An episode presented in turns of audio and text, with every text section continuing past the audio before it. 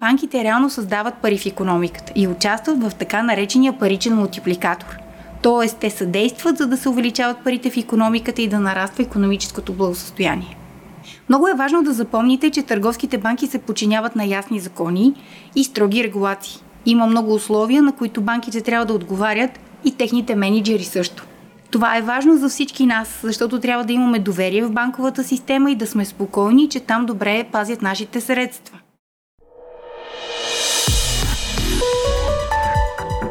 Здравейте! Слушате Децата и парите, образователен подкаст за практични финанси, насочен към деца на възраст между 9 и 18 години и техните родители.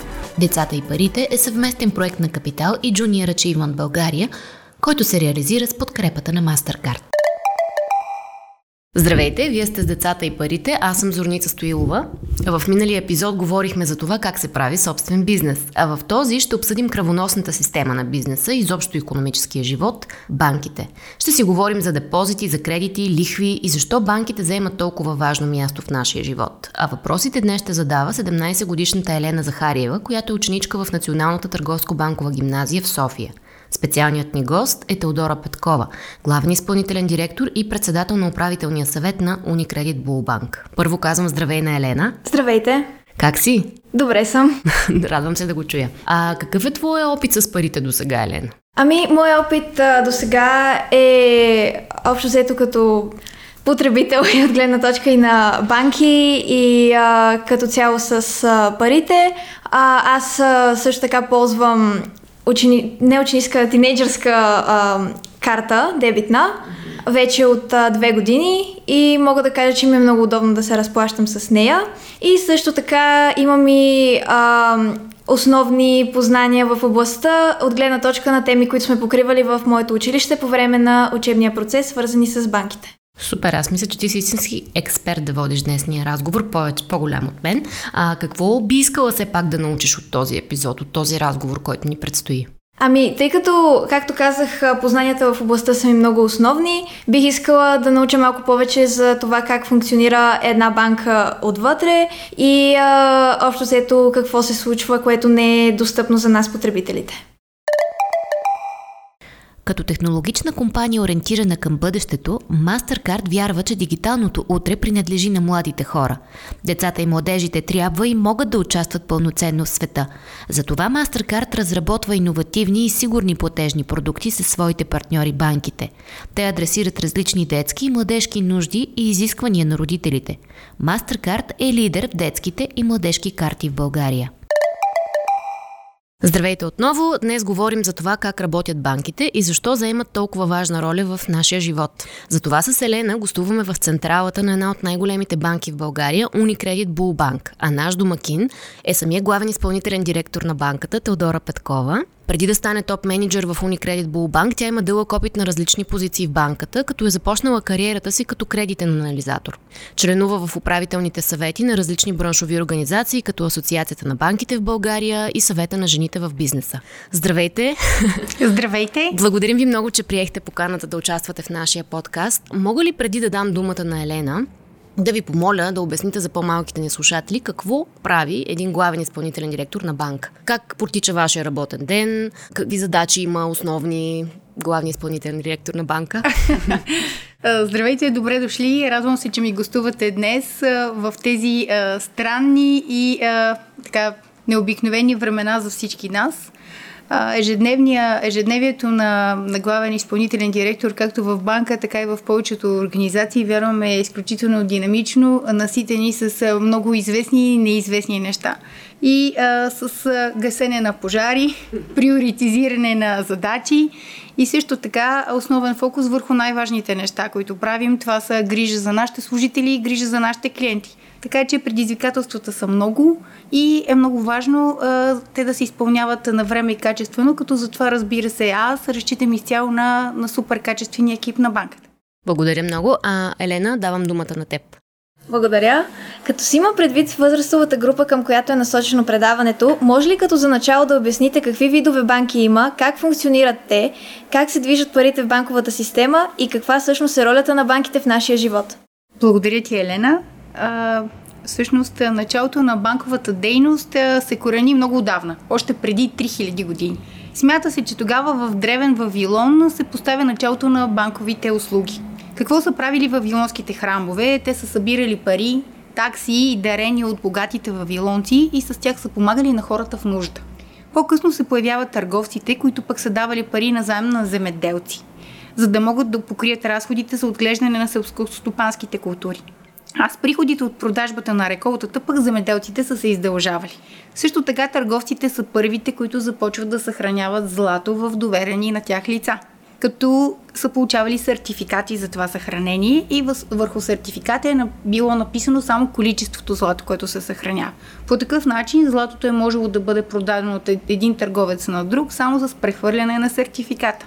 Още много примери мога да дам за банкоподобни услуги, които са се случвали още 3000 години назад във времето защото много отдавна е възникнала осъзната необходимост да има посредник между економическите субекти, който да позволява по-добре да се осъществява кръговрата на парите в економическия живот. Търговските банки са за всички нас. За мен, за теб, за гражданите, както и за бизнес. Най-основната дейност на банките е да привличат средства от тези, които в момента имат повече отколкото им трябват и да дават средства на тези, които в момента имат лична или бизнес нужда, за която им трябват повече пари, отколкото имат на разположение. Това са така наречените депозитна и кредитна функция на банките. Тук ще спомена, без да влизам в подробности Елена, че чрез тези свои две функции банките реално създават пари в економиката и участват в така наречения паричен мултипликатор. Тоест, те съдействат, за да се увеличават парите в економиката и да нараства економическото благосостояние. Много е важно да запомните, че търговските банки се подчиняват на ясни закони и строги регулации. Има много условия, на които банките трябва да отговарят и техните менеджери също. Това е важно за всички нас, защото трябва да имаме доверие в банковата система и да сме спокойни, че там добре пазят нашите средства. Така наречената Централна банка пък се грижи за стабилната банкова система, дава и отнема лицензии на банките и също така контролира, за да спазват банките законите, да са стабилни, с достатъчно капитал и правилно и разумно да балансират между основните за тях депозитна и кредитна функция. Ще спомена и разплащателната функция, която банките извършват – най-общо, чрез тях се извършват плащания между продавачи и купувачи. Ще ти дам и пример. Приемате в университет, за който преди малко говорихме, и трябва да платиш таксата. Как става това? Откриваш си сметка с селфи през мобилния телефон и след като я захраниш, прехвърляш средства към сметката на желание от теб университет. Последната, но не по важност функция, която ще спомена на търговските банки е съхранението. Ако, например, разполагаш с важни документи за собствен имот, Отиваш в банката и ги оставяш на сигурно място. Както виждаш, Елена, банките наистина сме за важните неща. Много от по-младите ни слушатели сигурно често чуват по телевизията термините кредит, лихва и депозит. Какво точно представляват те и каква е разликата между простата и сложната лихва? Така, депозитът е а, вид банкова сметка, по която клиентът внася определена сума пари и не я текли за определен период от време. В някои случаи, но не винаги, клиентът получава допълнителни пари под формата на лихва за това. На всеки му се е случвало пък да има нужда от допълнителни средства. В такъв случай банките помагаме на, тех... на своите клиенти с кредит. Кредитът е определена сума пари, които клиентът получава на заем от банката и трябва да върне за определен период от време при определени условия. Сумата, която банката дава, се нарича главница, а лихвата е цената, която плаща клиентът ни, за да ползва тези пари. В допълнение обикновено в тази цена влизат и определени такси и за страховка на кредита. Много чест пример за кредита е ипотечният. Какво представлява той? Например, млада двойка иска да има свой имот, но все още не разполагат с необходимите средства за да го закупят. Тогава купуват мечтаното жилище на кредит. Нека сега отговоря на въпроси за лихвите. Лихвите са проста и сложна. Простата лихва се изчислява само върху взетите парични средства – при изчисляването и лихвата не се прибавя към основната сума, за да носи тя лихва за следващите периоди. Докато при сложната лихва тя се нарича капитализирана. Там лихвата начислена за предходен период също служи за основа и върху нея също се начислява лихвата за следващия период. Обикновено депозитните сметки са такива. Лихвата, когато не се прибира, остава на, разполага... на разполагаемост в а, сметката и след това с новата лихва всъщност се получава капитализиран лихвен доход. Има тенденция лихвата на депозитите да става все по-ниска. Ако това продължи, има ли опасност тя да стане отрицателна и това как би се отразило на банките, техните клиенти и економиката на страната? И каква смятате, че е причината за тяхто намаляване? Кои економически процеси го налагат? За мнозина идеята да плащаш, а не да получаваш лихва, когато оставаш парите си на депозит в банката, изглежда абсолютно нелогична, абсурдна и е в противовес на това, което сме учили в учебниците по финанси. Най-вероятно и това, което ти си учила в учебниците по финанси и банковото дело. За вашите слушатели същевременно ще е интересно да разберат, че през последните 10 години ситуацията в голяма част от развитите економики е точно такава. Всъщност, голяма част от търговските банки плащат за това да държим нашите спестявания също в централните банки. В днешни дни са ниски нивата на депозитите, също така са и ниски лихвените нива по кредитите. Липсата на доход от депозитите би могъл да насочи средства на депозантите, т.е. на хората, които са собственици на депозити, към по-високо рискови активи. А пък, що се отнася до банките, те трябва да преобразуват бизнеса си и да търсят други форми на приходи, различни от лихвените. България е страна, в която основната част от спестяванията на населението и на бизнеса са именно в депозити. Някои от нас може би имат детски депозити. Всъщност някои от вас най-вероятно имате детски депозити, открити управлявани от вашите родители. Депозитът е доста харесван инструмент. Той дава усещане за защита, включително и в непредвидени ситуации, както и тази, в която днес живеем. Всъщност, склонността да се спестява Елена е много положителна черта. Бих насърчила всички вас, когато и да започнете да работите, да развиете в себе си навика да заделяте определен процент от вашите доходи. Най-често експертите биха ви посъветвали да спестявате между 15 и 20% от дохода. Но вярвам, процента ще определите сами.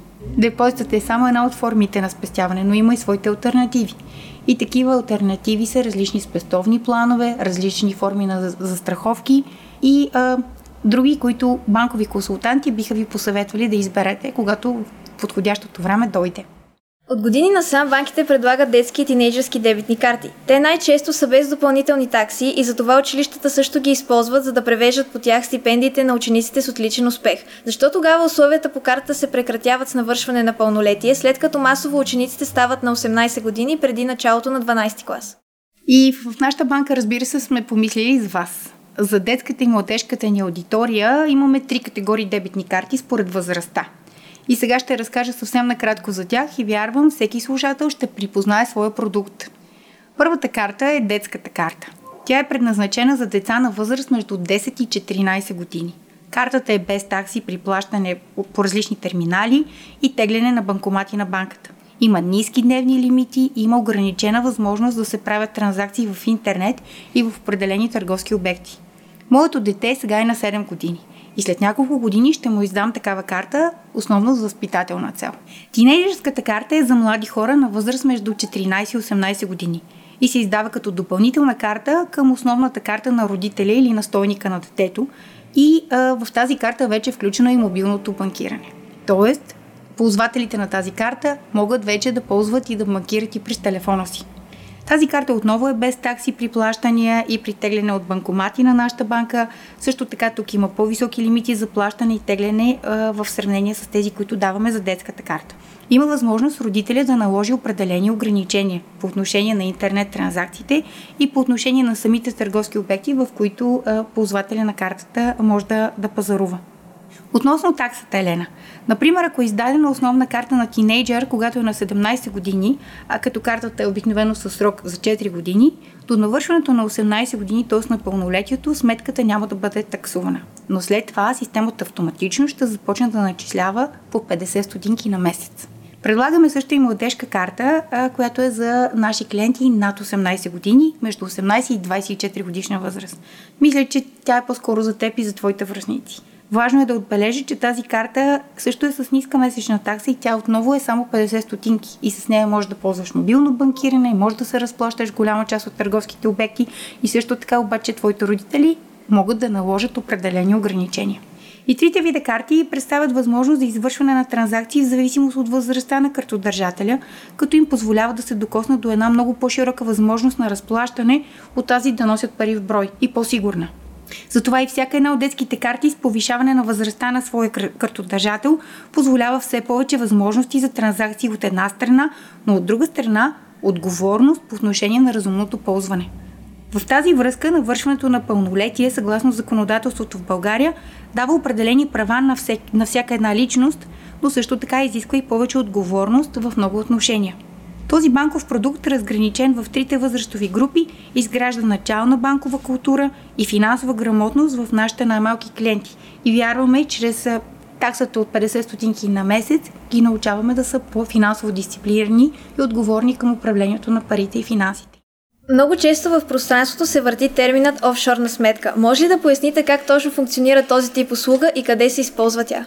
Съвсем просто обяснено, офшорното банкиране е откриването на банкова сметка в държава, различна от тази, в която живеем.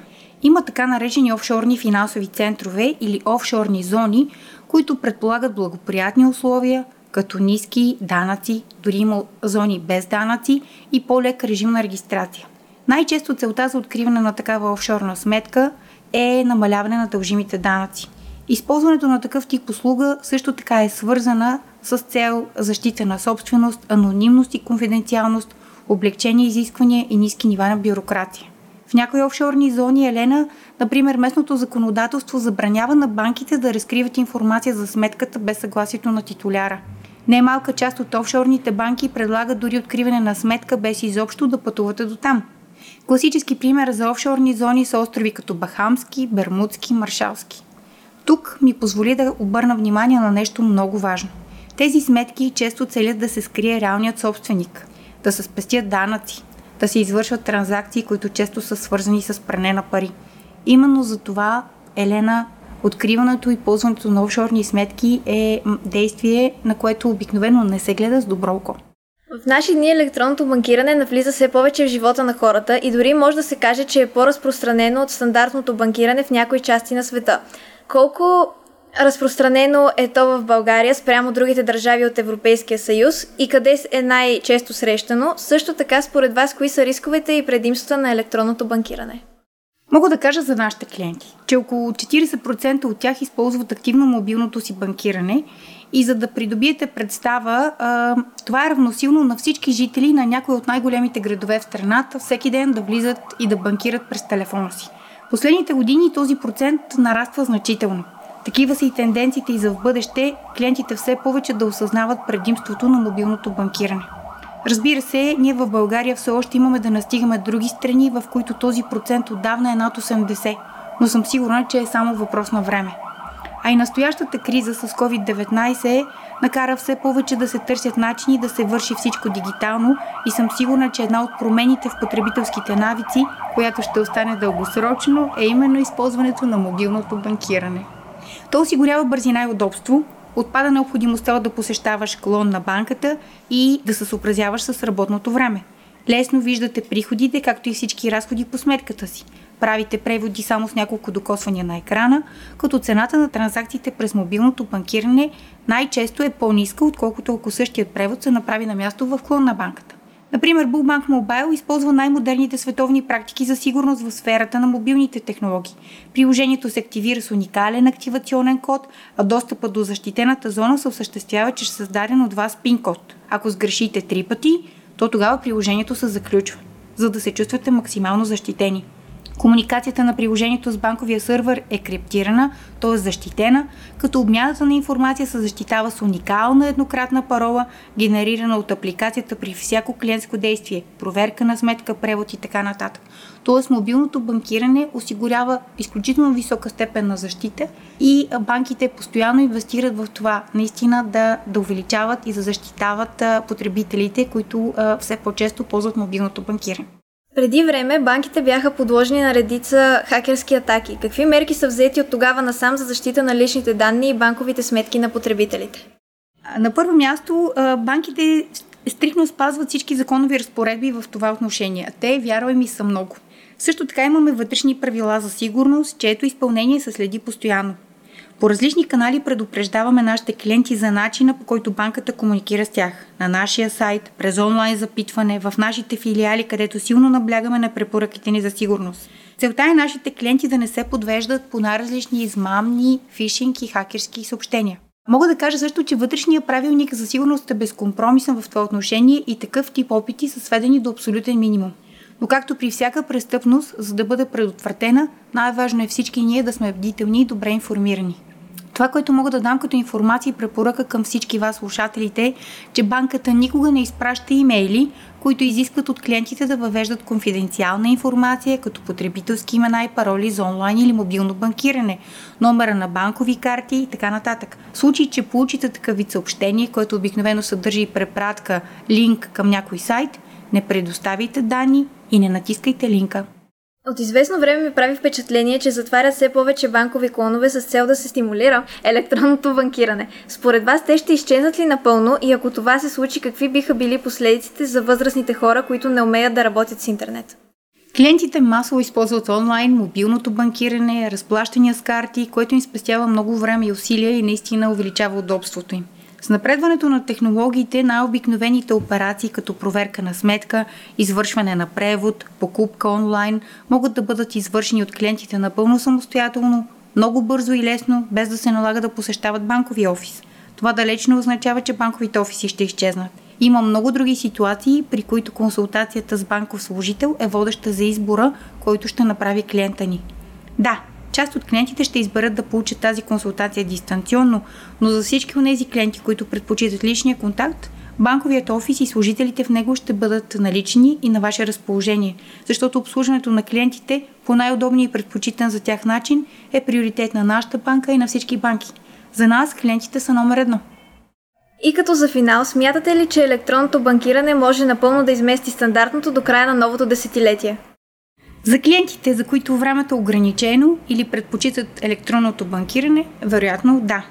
В същото време това изцяло зависи от клиентите и личното им усещане за използване на електронните услуги, а банката от своя страна е готова да посрещне техните нужди и да ги запознае с предимствата на новите технологии в банковото обслужване. Вероятно до края на десетилетието все повече от банковите продукти и услуги ще могат да бъдат достъпвани дистанционно. Но стандартното, традиционно банкиране ще продължи да използваме и да предоставяме като възможност. Всъщност, изборът какво ще е банкирането на бъдещето ще го направите вие, Елена. Вие и вашите връзници. А ние сме тук, за да работим и създадем предпоставките то да се случи по начина, по който си го представяте. Благодаря ви много за този разговор. Беше ми много интересно да ви слушам.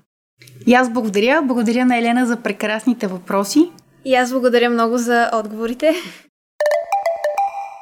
Децата и парите е съвместен проект на Капитал и Junior Achievement България, който се реализира с подкрепата на MasterCard.